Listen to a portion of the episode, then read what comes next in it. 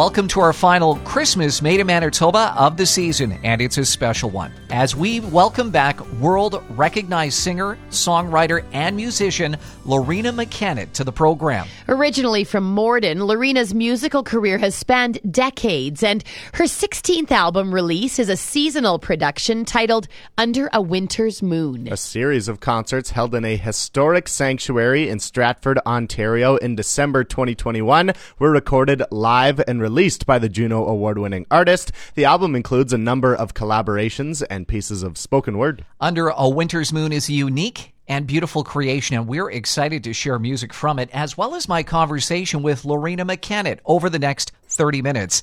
Thank you for joining us for Christmas Made in Manitoba.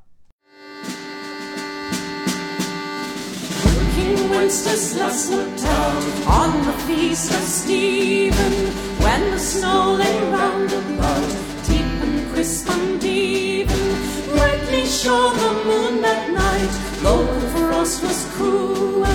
When the poor man came in sight, gathering winter fuel. Hear the page and stand by me, if the notes to telling. Yonder peasant, who is he? Where and what his dwelling? Sir, he lives of goodly pence underneath a mountain, right against the forest fence by St. Agnes fountain. Bring me flesh and bring me wine, bring me pine logs thither, thou and I shall see him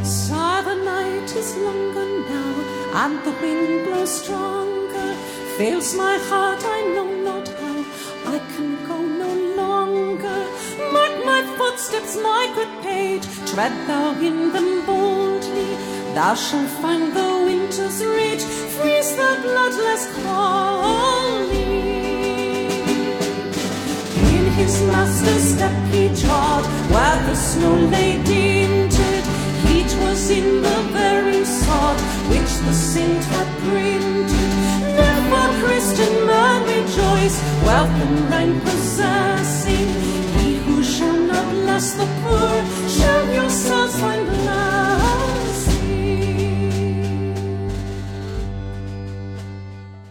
Well, let's talk about the recording process for an Under a Winter's Moon and tell us about the sanctuary, the, the place that you recorded it. Where did this all come together?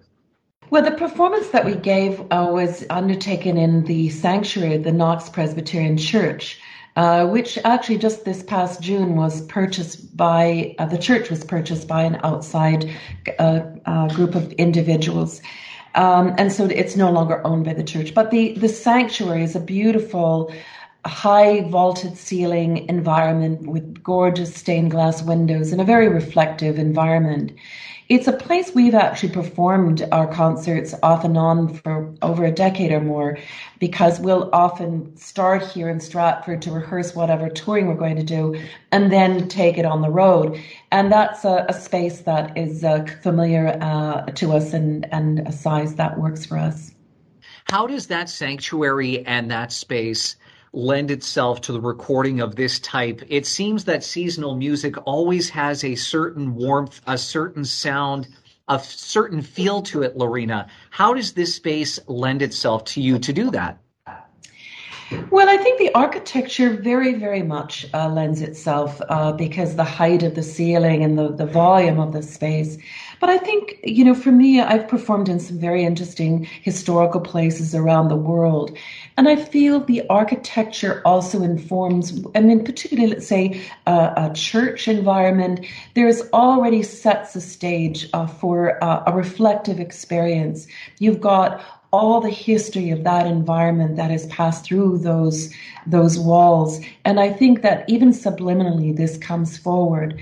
But from a pure architectural standpoint, um, it is it is of a scale and height that lends itself to a, a kind of sonic uh, experience that is very compatible for uh, religious or sacred or, re- or reflective music. Let's talk about the listening experience of the new record Under a Winter's Moon because for our listeners, they, they may make the assumption that it, this this is all music, but in fact, there's also spoken word, a fair amount of it in the album. Tell us about that combination and what that storytelling entails. Well, I certainly feel that storytelling is a huge part of this season. Um, the, the, second half of the performance or the second half of the recording is actually a wonderful story by Dylan Thomas called A Child's Christmas in Wales. And it's performed, I see even more than narrated, it's performed by one, this, one of this country's most um, extraordinary actor, Cedric Smith, who also is a singer by trade, but he's performed at the theatre in Stratford and many of the theatres across the country. And he was born in Bournemouth, uh, England, and so he had a personal relationship to this this this story.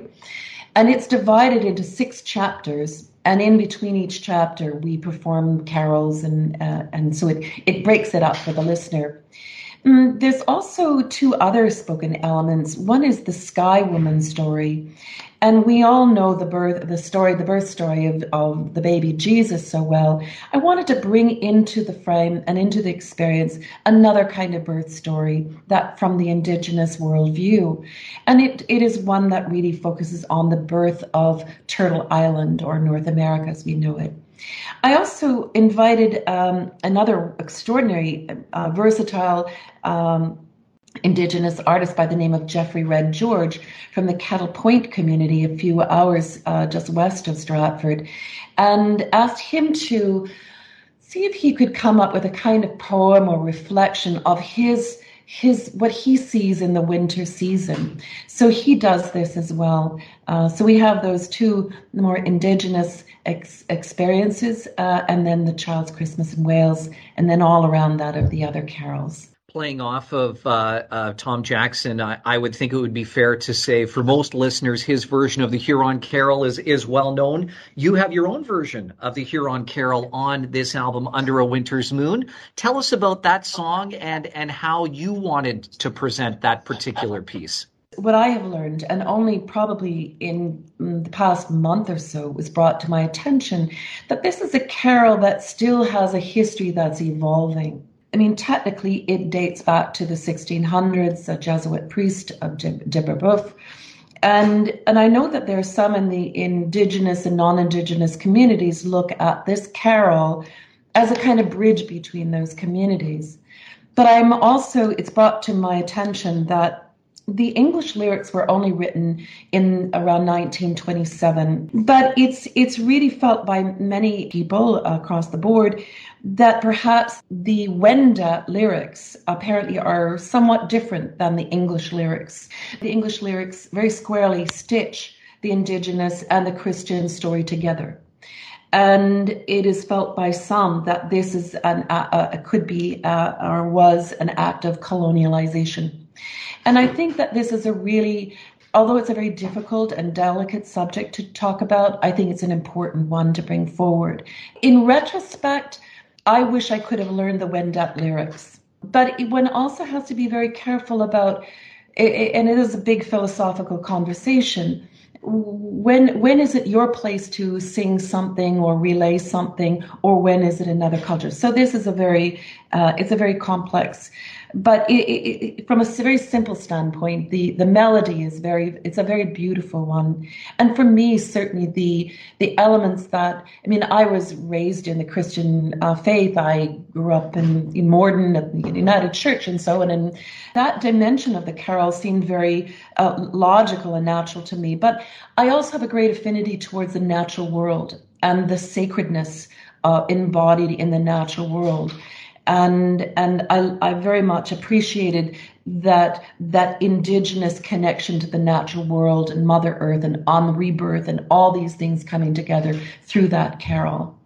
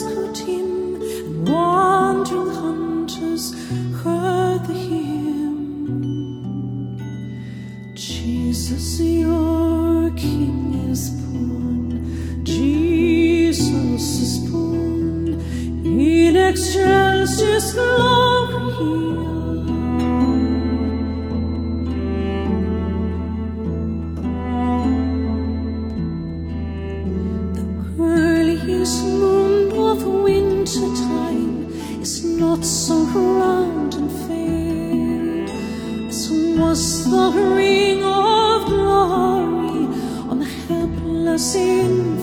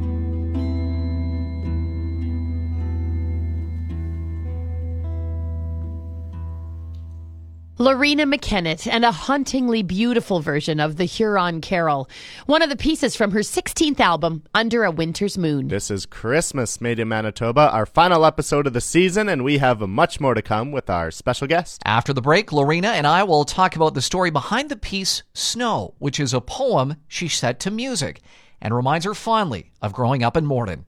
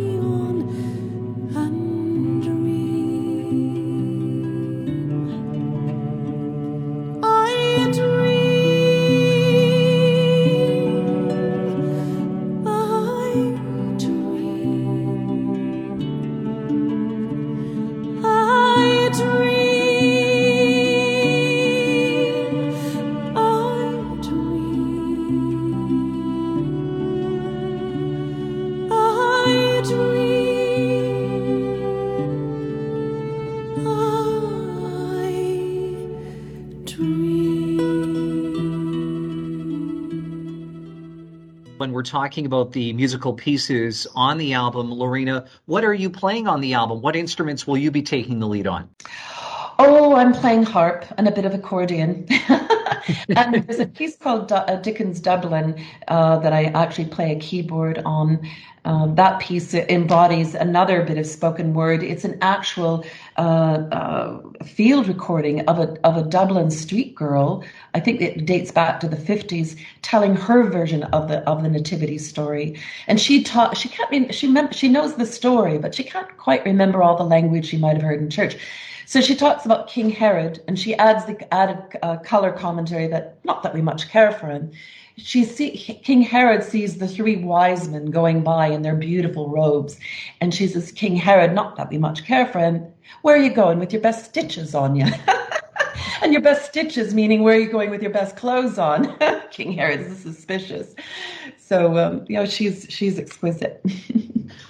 when you look at the uh, the musical tracks on the album, do you find yourself drawn to one more than the other? Uh, I know that all all recordings and creativity are like our children when we're sharing them with our audience, and it's very difficult to pick a favorite. But as you review what you put together and pressed on the CD, do you find one that you're hitting repeat on, or that you're coming back to? Well, it's it's hard because you know you know the person who's singing it is so invested in it and and so on. But i, I must say the the piece that i i one of the piece that i kind of drawn to a bit in that regard if one can actually say that. It's actually the, the piece called Snow, and it's written by a Canadian poet who's long deceased. He lived about a hundred and some odd years ago, Archibald Lampman. And what I what I love so much about the lyrics of that poem that I set to music back in the 80s it actually reminds me of my childhood growing up in Morden, Manitoba, in a rural community. And even when I was growing up in the 60s, it was still we still had a team of horses on the farm. And I remember them calling they were called King and Queen and Mr. Lang, you know, looked after the horses. I remember one winter it was an incredible blizzard, um, and the phone had rung, and it was a woman or for her family who needed to get a, a woman who was pregnant to the off to the hospital. And would my father go and hitch up the team of horses and take her to the hospital because the roads were impassable? So he did that. But I remember our house was on Fourth Street in Morden, and um, and I remember after he dropped her off, he he came down Fourth Street driving this team of horses on you know what seemed to me now must have been three or four feet of snow, and it probably is one of my most favorite memories. And so this poem, Snow, brings me back to that absolutely glorious childhood I had, very formative childhood I had in Morden in southern Manitoba. What are you hoping listeners to Under a Winter's Moon are going to take away from the experience? Because again, and we've talked about it extensively already, Loreena, it's more than just music. It, it, it's much more than that. What are you hoping listeners will take? For me, my whole career seems to be I've been in pursuit of understanding or learning about history and, and sharing what I'm learning as I'm going along. So I'm kind of a conduit for other people. So when I think of three or four pieces that are much more esoteric, uh, Christmas carols that date from, you know, the 16th or 17th century from Scotland or Ireland or England. Uh, people wouldn't know them. So I'm, i suppose I'm trying to share with them some of the things that I'm discovering, even the Dublin Street Girl, and of course the indigenous, um, the indigenous uh, uh expression. And and and I and and the the the thing about these Child's Christmas in Wales, it's such a rich, rich story um, that you don't hear language like that much anymore. And stitched in with with the more familiar carols that one doesn't hear so much in the front, the first part of the act. So I, I think it's it's really sharing some of the things that I've discovered and I found interesting or I love or I feel important and frame them and compose them in a, a way that I hope is in, enjoyable. The holly and the they're both full grown, of all the trees that are in the wood, the holly bears the crown. At the rising of the sun,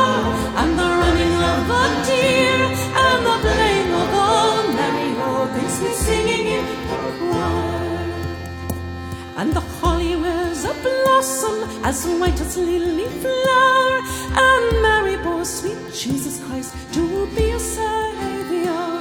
And the rising of the sun, and the running of the deer, and the playing of the merry organ, sweet singing in the choir. And the holly bears a berry as red as sunny blood, and Mary bore sweet Jesus Christ to do a sinner's good and the rising of the sun, and the running of the deer, and the playing of the merry organs we singing in the choir.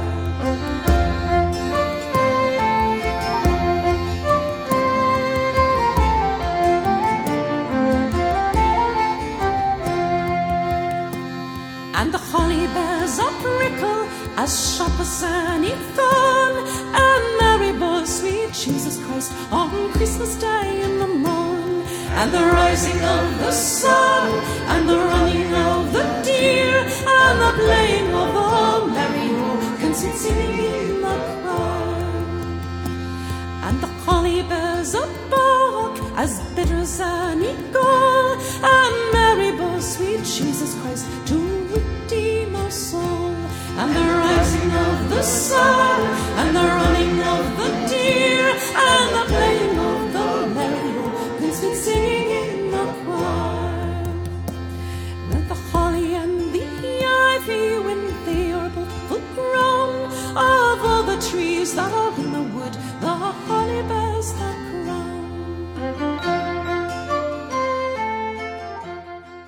The song The Holly and the Ivy by Loreena McKennitt from her latest album, Under a Winter's Moon, on this final Christmas Made in Manitoba of the season. The album features 15 seasonal songs performed by McKennitt, interspersed with seasonal readings by Canadian Indigenous actor and companion of the Order of Canada recipient Tom Jackson, Gemini Award winning actor Cedric Smith, and Ojibwe artist and flautist Jeffrey Red George. I want to thank Loreena and her team for finding the time to chat with us in late November when this conversation was recorded.